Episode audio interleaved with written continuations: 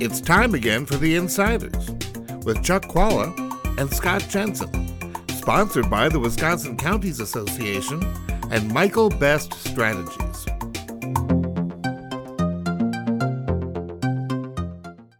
Hi, I'm Chuck Chvala, former Senate Majority Leader. And I'm Scott Jensen, former Assembly Speaker. We're the insiders. So, Scott, redistricting, we're in the thick of it now. We've got maps, and those maps were the Tony Evers maps, but not really because the court, the Wisconsin Supreme Court said, uh, look, we're going to help the Republicans gerrymander. So we're going to say at least changes is what we want. But then Hagedorn switched sides and said, hey, you know what? Evers actually did a better job on this, the Republicans. So slightly better maps for the Democrats, but not great maps, obviously. What's your take on this whole process? And, and of course, now the big thing is we're going to the US Supreme Court because the Republicans aren't happy. What's your take? Well, I'm going to agree with you that um, that first decision by the Supreme Court saying that with the parties would have to use a least change uh, methodology for drawing the maps meant that the maps were going to lean Republican no matter what.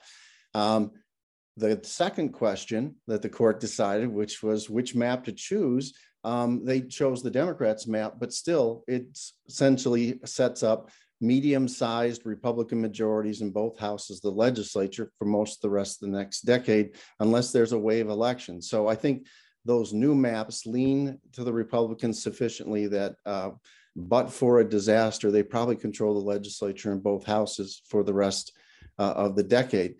There were um, like two key questions um, that before the court essentially when I was looking at it. The first one was is that which map had the least amount of people that moved around, and that was Governor Evers' map. And the other question was uh, essentially uh, which map maximized the number of minority members of the legislature likely to be elected. And the, the, Wisconsin Supreme Court actually didn't seem, the majority did not seem to care as much about that question. And that's the question I think that will be going to the federal level. Um, Governor Evers will argue that he created more districts with a majority uh, minority population, and that is true. Um, but there's this seriously diluted population. In many of those districts, there's 50.1% or 50.2% uh, of voters who are of, of, of, of who are minority. The Republicans and interestingly, some African American legislators and Hispanic legislators have said, hey, wait a minute. Historically, the way we've maximized our percentage, these districts had much higher percentages of minority voters, like 60, 65%. When you and I drew maps, we were aiming for 60, 65% back then. The governor's essentially saying this is good enough. And the Wisconsin and the United States Supreme Court has never really answered that question. They've never drawn a hard line as to what that means. And Amy Coney Barrett, at least, seems to take some interest in maybe it's time for the US Supreme Court to take a look at that. It's unlikely that the court would take it up. They've said no to most of these uh, appeals for redistricting, but this one is a question that the court's never really clearly answered.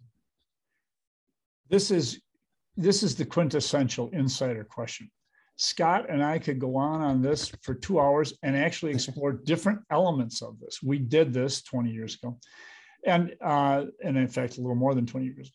But the, there are so many different angles. For example, there are changes in the way that these elections are working. More African Americans and other people of color are being elected on the Democratic side.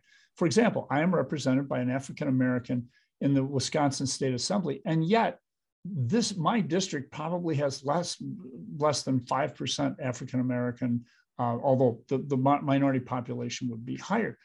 So that's would be part of the interesting question that the us supreme court would have to look at. Okay let's put that aside because that could be a whole 15 minute discussion or longer and in the court it will be many pages and hundreds of thousands if not millions of dollars. That's one. The other element okay the switching around here.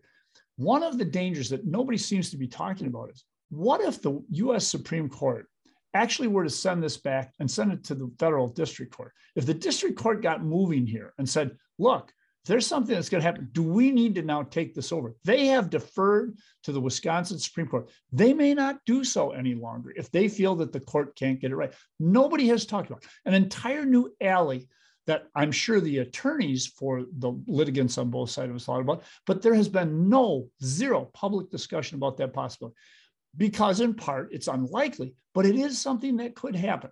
Nobody's discussed what would happen if a Wisconsin Supreme Court election in the spring of 2023 happens and changes the majority in the Supreme Court. I think that could result in some very different changes. So all of the things that Scott discussed, plus the ones that I just mentioned, were just scratching the surface. But folks, it's popcorn time. For the insiders, this is the kind of stuff that people love to watch on the inside of politics.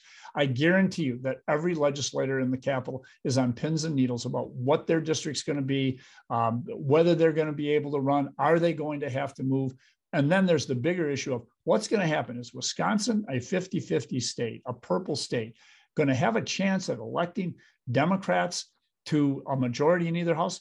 By the way, the most likely results are no. The Republicans are saying, hey, 60% is not enough. We want veto proof majorities. And come on, US Supreme Court, give it to us. And Amy Coney Barrett says, maybe, guys, if I can convince a few others. It's, it's popcorn time. But it is likely that both houses lean Republican for the rest of the decade, I think, regardless of which maps end up being selected. It's just a matter of what areas they represent and who the representatives are. And we're already seeing quite a few retirements this year. So there'll be lots of openings for new people to get into politics this fall. See you next time. You've been listening to The Insiders with Chuck Chvala and Scott Jensen, sponsored by the Wisconsin Counties Association and Michael Best Strategies.